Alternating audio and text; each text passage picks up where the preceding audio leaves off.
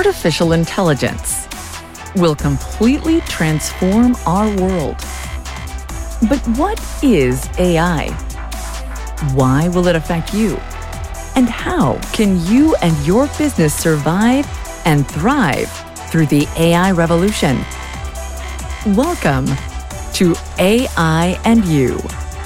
Here is your host, author, speaker, and futurist, Peter Scott.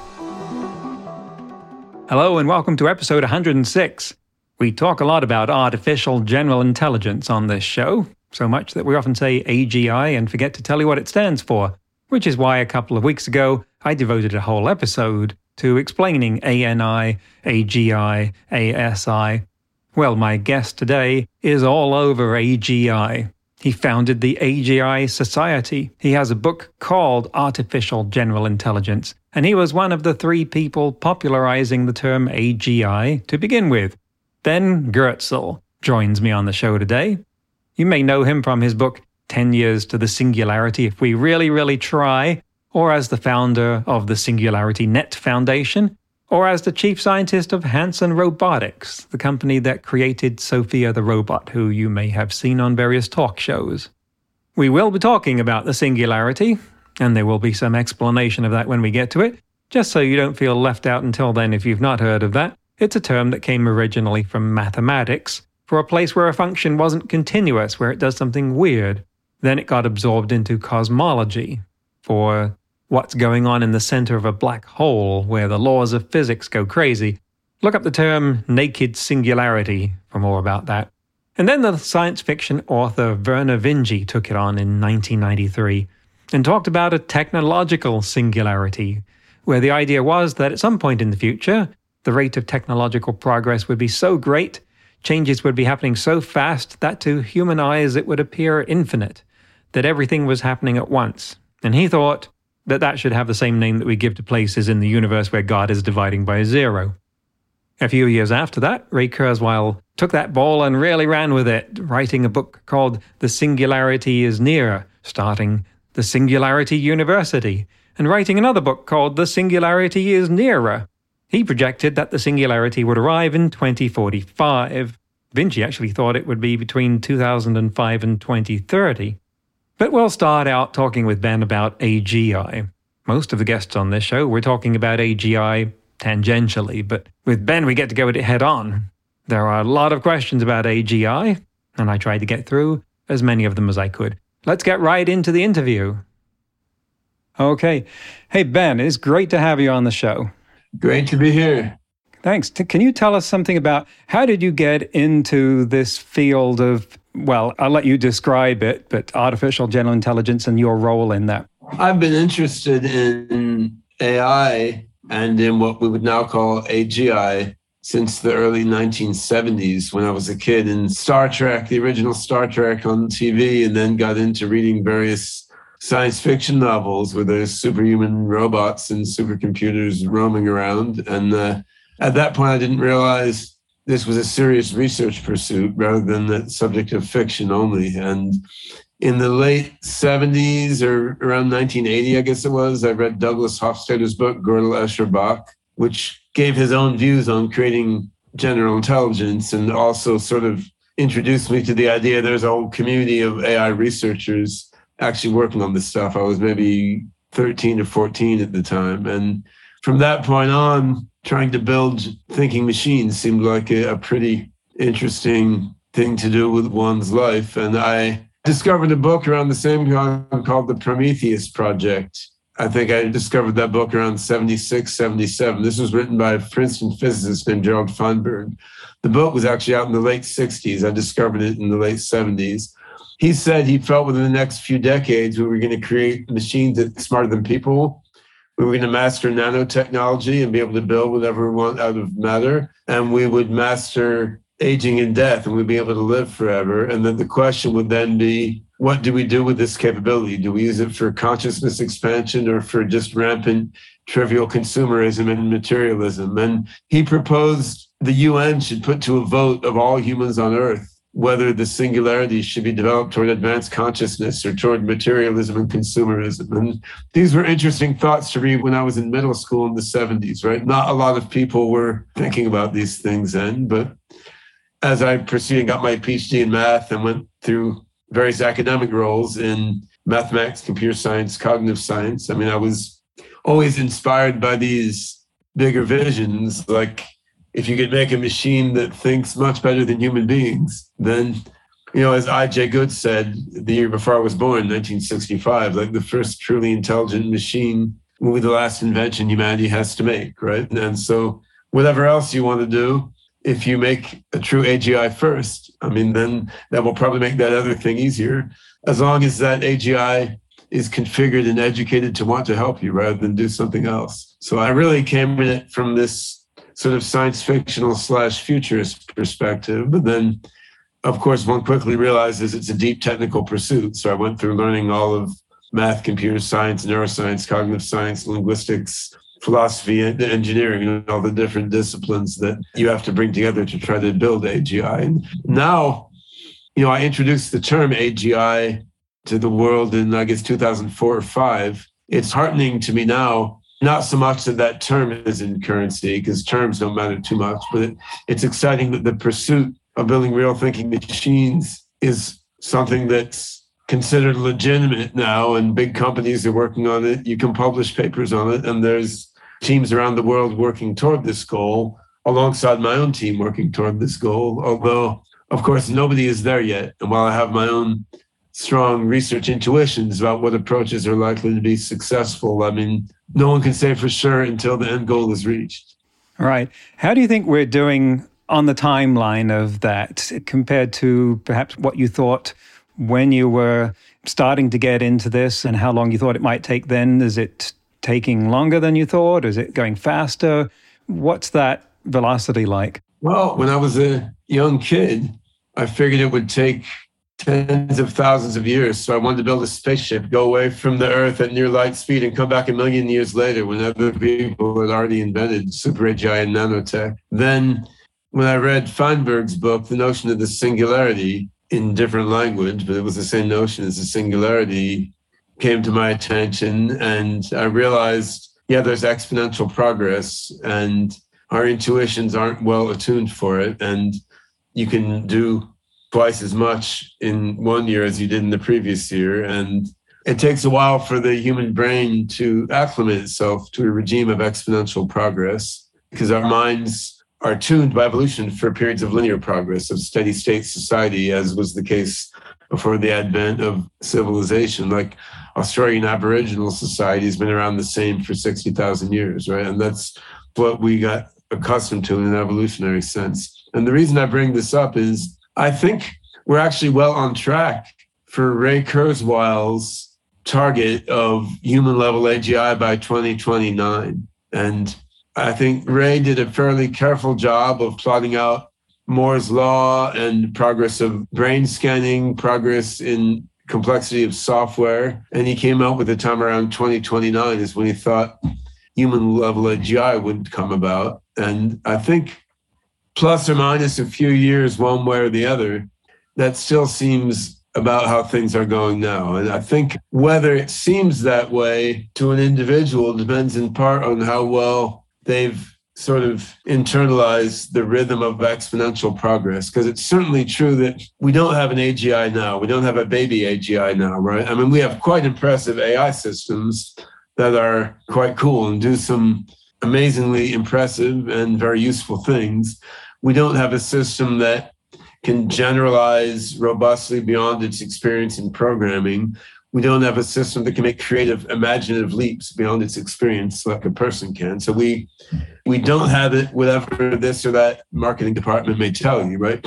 On the other hand, the nature of exponential progress is that you're doing more each year than was happening the previous year, right? And I think looking at things in that light, I think 2029 plus or minus a few years is quite viable. I mean, I'm hoping to get there a few years ahead of that. And I think that getting to human level AGI by, say, 2026 or 7 is not beyond the pale. I mean, I think if our OpenCog Hyperon project goes maximally well and nothing screws up and funding lines up and our, our AGI chip hardware project lines up and isn't stalled. Like if everything comes together well, we could beat Ray's deadline by a couple years. Now, if hmm. you know, if there's another mega pandemic and more World War III risks and recessions and things slow down a bit, certainly reality can intervene and you miss Ray's target by a few years. I mean, it's not an exact science. Even Ray understands that. But I think we're on track for that magnitude. And, you know, Ray believed that you'd have human level AGI in 2029 and still believes, and then a singularity in 2045. This is where I disagree with them. I don't think there's going to be a 16 year gap between. I think once you get to human level AGI, it can be just a few years to superhuman AGI because you you got a machine that can rewrite its own code and rebuild its own hardware. Now I wrote a book which I think you've taken a look at, which was titled 10 years to the singularity if we really, really try. And I mean, the we meant humanity, not just me and my friends and family. And I think humanity has not really, really tried, right? And what Ray's estimates based on curve fitting baked in the level of effort that humanity really has to put into frontier science and technology, which is a tiny fraction of its effort. And there's no doubt that with massive concentration of resources on building AGI, we could do much faster than we could with the current concentration of resources. I don't think we need humanity to focus its attention in a single minded way on AGI to get there within a decade or so from now, which is amazing if you take it seriously, and not many people do. Well, I want to break down the term AGI because it's getting so much use these days. It's become a word that needs some differentiation. I asked Stuart Russell on the podcast whether we were hardware bound or software bound on AGI, and he said software bound, that we could do it on today's hardware if we had the right software. That's a guess, of course, but it means that we need some kind of stages in here. We need some kind of markers and milestones because otherwise people seem to treat AGI as a all or nothing kind of thing. Like I'll know it when I see it. But how do we know when we're 50% of the way there? This is one of the big problems for me in interpreting the progress. I don't think that's a big problem. I don't think it matters, actually. I mean, I understand why it would be convenient, but I'm not sure that's an important solve. It is if you're investing in it. You want some idea of when it's going to happen. Yeah, it would be convenient to have for government grants and for various sorts of investors, but then not everything that would be convenient can be delivered by reality, right? So, I mean, I right. agree with Stuart Russell, first of all, that getting to human level AGI now is essentially a software problem. I think, however, a good analogy is deep neural networks, which everything done today with deep neural networks could have been done without GPUs. On the other hand, having GPUs and multi GPU servers not only makes it faster to run your computer vision or natural language model, it allowed research to happen faster because researchers could try very successful and unsuccessful ideas more quickly to then find things that work more quickly. So certainly we have the hardware to deploy the needed software, but to create human level AGI. I'm almost sure of that. On the other hand, having better hardware could let us do the research faster and fine tune our software faster. And I mean, I'm basically a software guy and a math and cognitive science guy, but I'm working with one of my companies, True AGI, in partnership with another company, Simuli, run by an AGI researcher called Rachel St. Clair, who you should interview sometime, actually. So, but we're working on an AGI chip, which we hope can do for AGI what GPUs did for deep neural networks, which is not to make possible what wouldn't have been possible otherwise, but just to make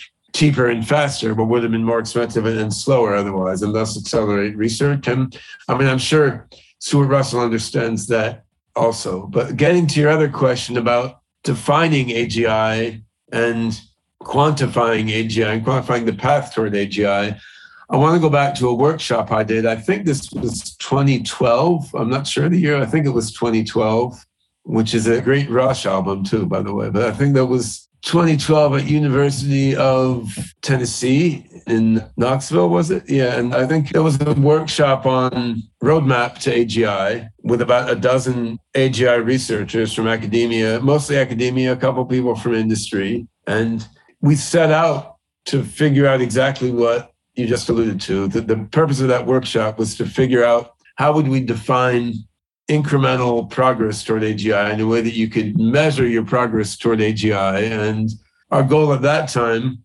was to help work with DARPA and IARPA, other US grant funding agencies, to define grant funding programs for AGI research. Because for US government grants or any other government grants, having metrics to evaluate incremental progress is very, very important. And I thought about metrics a lot more between 2003 and 2011. I lived in Washington, D.C., and I was primarily working on US government agency focused AI projects to make a living while working on AGI research in my spare time because government was the main source of AI funding in that period, right? So in that domain, you think a lot about metrics and milestones. You know, what came out of that workshop, on the other hand, was a paper in AI magazine called Mapping the Landscape of AI. So we started out with a roadmap to AGI, and we ended up with mapping the landscape of AGI. And the reason for that shift of metaphor was as follows. What we found is that every AGI researcher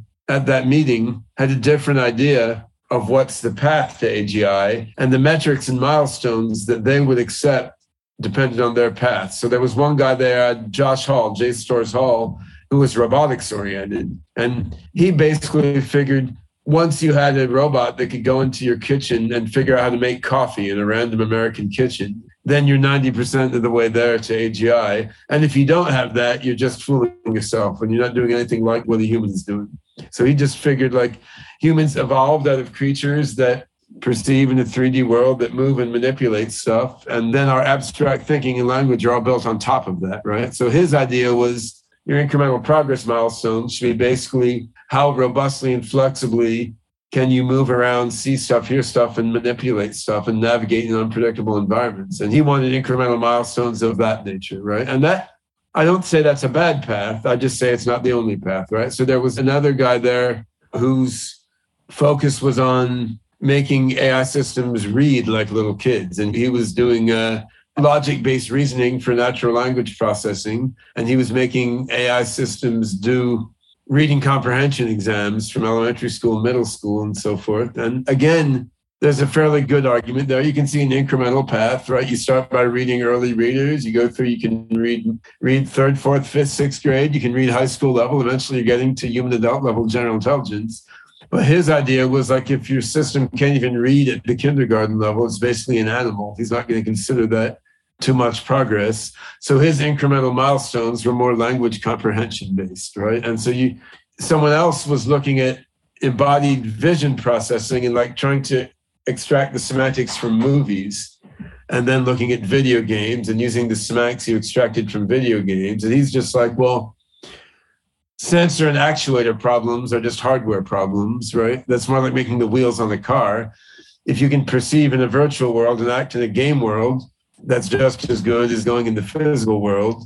So what we need is progress on integrated perception, action, language, and social interaction, whether it's in a game world or in physical world, doesn't matter. So his incremental milestones were about the complexity of the situation in a virtual world or video game world, the complexity of the situations that you could achieve goals in, and you could articulate milestones based on that. And so then getting these researchers to accept each other's milestones was not possible because what you saw was the the path to AGI that someone thought was most likely is totally wrapped up with their own research and what kind of system they're building, which is totally wrapped up with what incremental milestones you would accept. So then we just put forth the well worn metaphor of like, okay, we're trying to get to the top of Everest.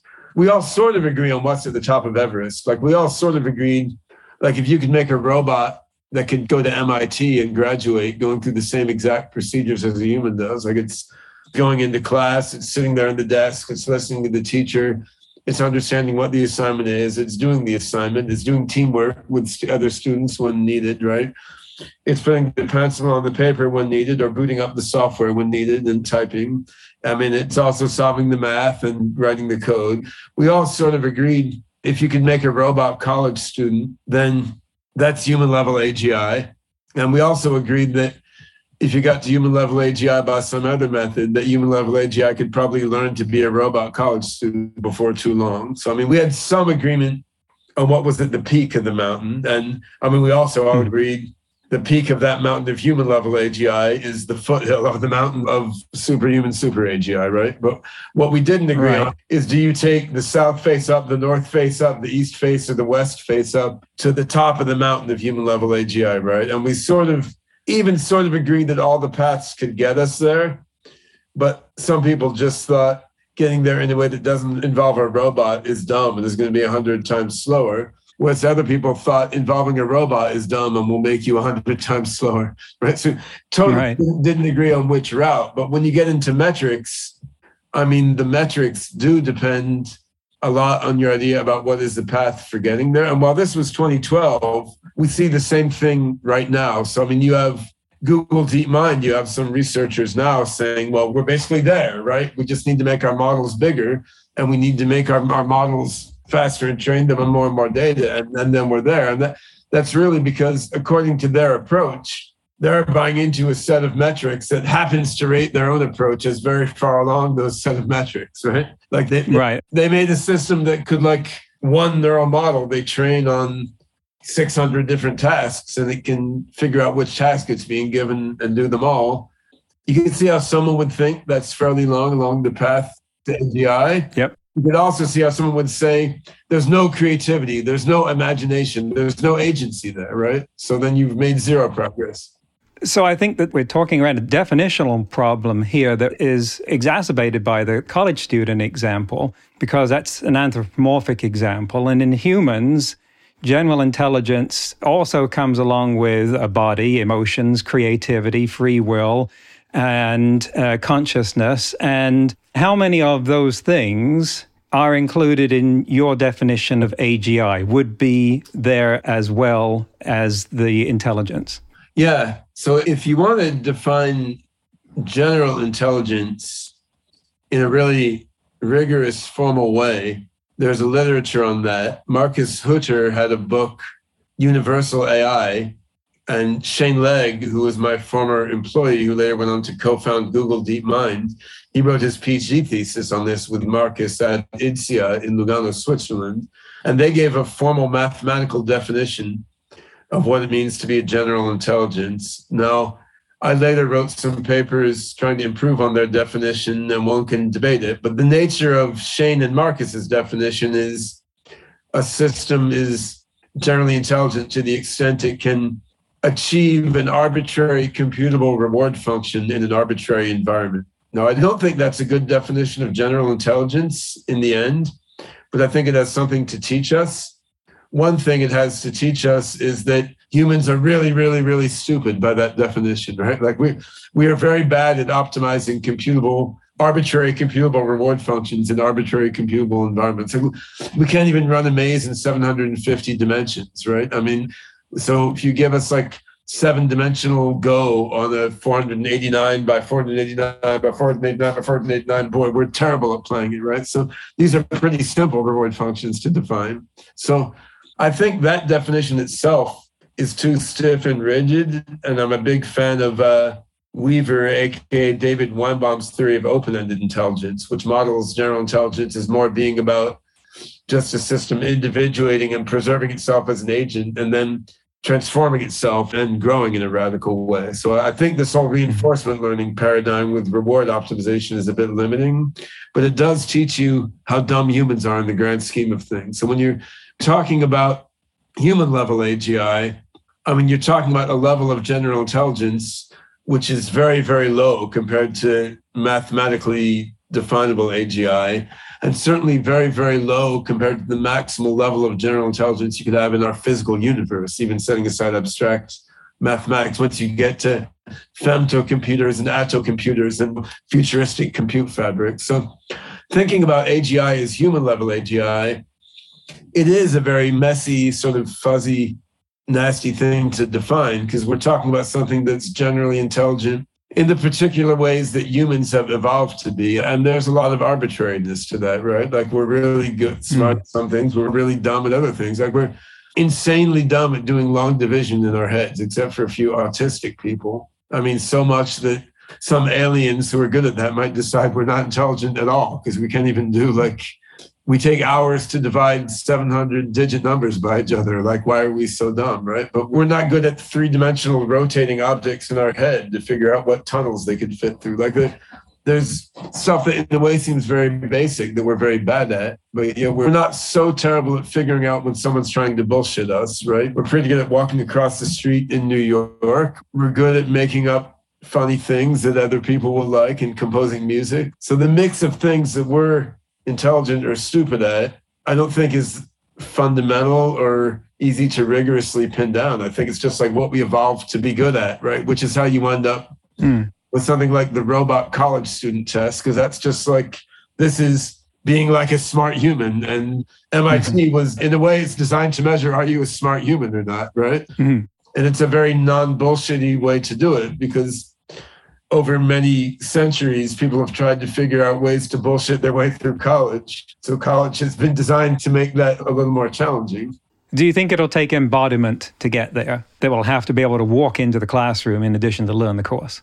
No, I don't think you would have to. But I think that once you get to a human level AGI, that human level AGI would be able to figure out how to walk into the classroom without that much extra work. So I think if you have the chicken and egg, would it need to know how to get into the classroom to become AGI? I don't think that's a need. I think that's a convenience. So I think that having a robot body moving around in the everyday human world can be extremely helpful to an AGI system that's trying to gain human level intelligence because there's a lot about what humans do that can be learned best in that way. But I don't think it's the only route to get there. And it's an interesting question how far you could get through running around in 3D video games and virtual worlds. Like you get a certain fraction of what you get from embodiment in a robot, and then there's a certain fraction that you miss, right? So there's, I think there are many, many different pathways that could work to ascend to the top of the foothill that is human level AGI. And I mean, there's not only going to be one golden path. Mm. Robotics is a real pain. I mean, I spend a fair bit of time maintaining a humanoid robot, the Grace medical robot, which I have here on Vashon with me, right? So, I mean, maintaining a robot is annoying. You have to get out the soldering iron and fix connections and so forth. And the Grace rolls around. You have to carry her up and down the stairs. So there's a certain friction in dealing with the physical robot. On the other hand, certainly there's a lot that's learned from understanding how everyday objects are used in the human everyday life scenario and the relationships between people and objects. And that is probably helpful for evolving human like understanding in many ways, including ways we haven't explicitly even figured out yet. That's the end of the first half of the interview. It's split into two halves for attention span and download size. Second half will be next week. I personally think that AGI and the singularity are completely interdependent. I think you don't have a singularity without AGI, and you don't have AGI without a singularity. It might matter that it is artificial superintelligence rather than AGI, although people like Ben and myself think that ASI is going to follow immediately after AGI anyway. In today's news ripped from the headlines about AI, Intel has software called Bleep that will remove bad language or whatever your definition of bad language is, from speech in real time. You could, in principle, put it on a kid's computer when they're gaming, and it would remove what you decided to be language you don't want them to hear as it comes in. They have many categories, including misogyny, swearing, ableism and body shaming, white nationalism, and the N word. It's in beta at the moment and runs on newer Intel chips. Next week, we'll conclude the interview with Ben Goertzel, when we'll talk about Blake Lemoine, the Google engineer who was suspended for claiming that their LaMDA AI was sentient. We'll talk about Ben's Singularity Net metaverse and his prediction for when we will have AGI. That's next week on AI and You. Until then, remember no matter how much computers learn how to do, it's how we come together as humans that matters. That's all for this episode of AI and You. Please leave a rating and comment and share with your friends. Get the book Artificial Intelligence and You and see more videos and articles at aiandyou.net. That's A I A N D Y O U dot net, where you can also send us your questions. Thank you for listening.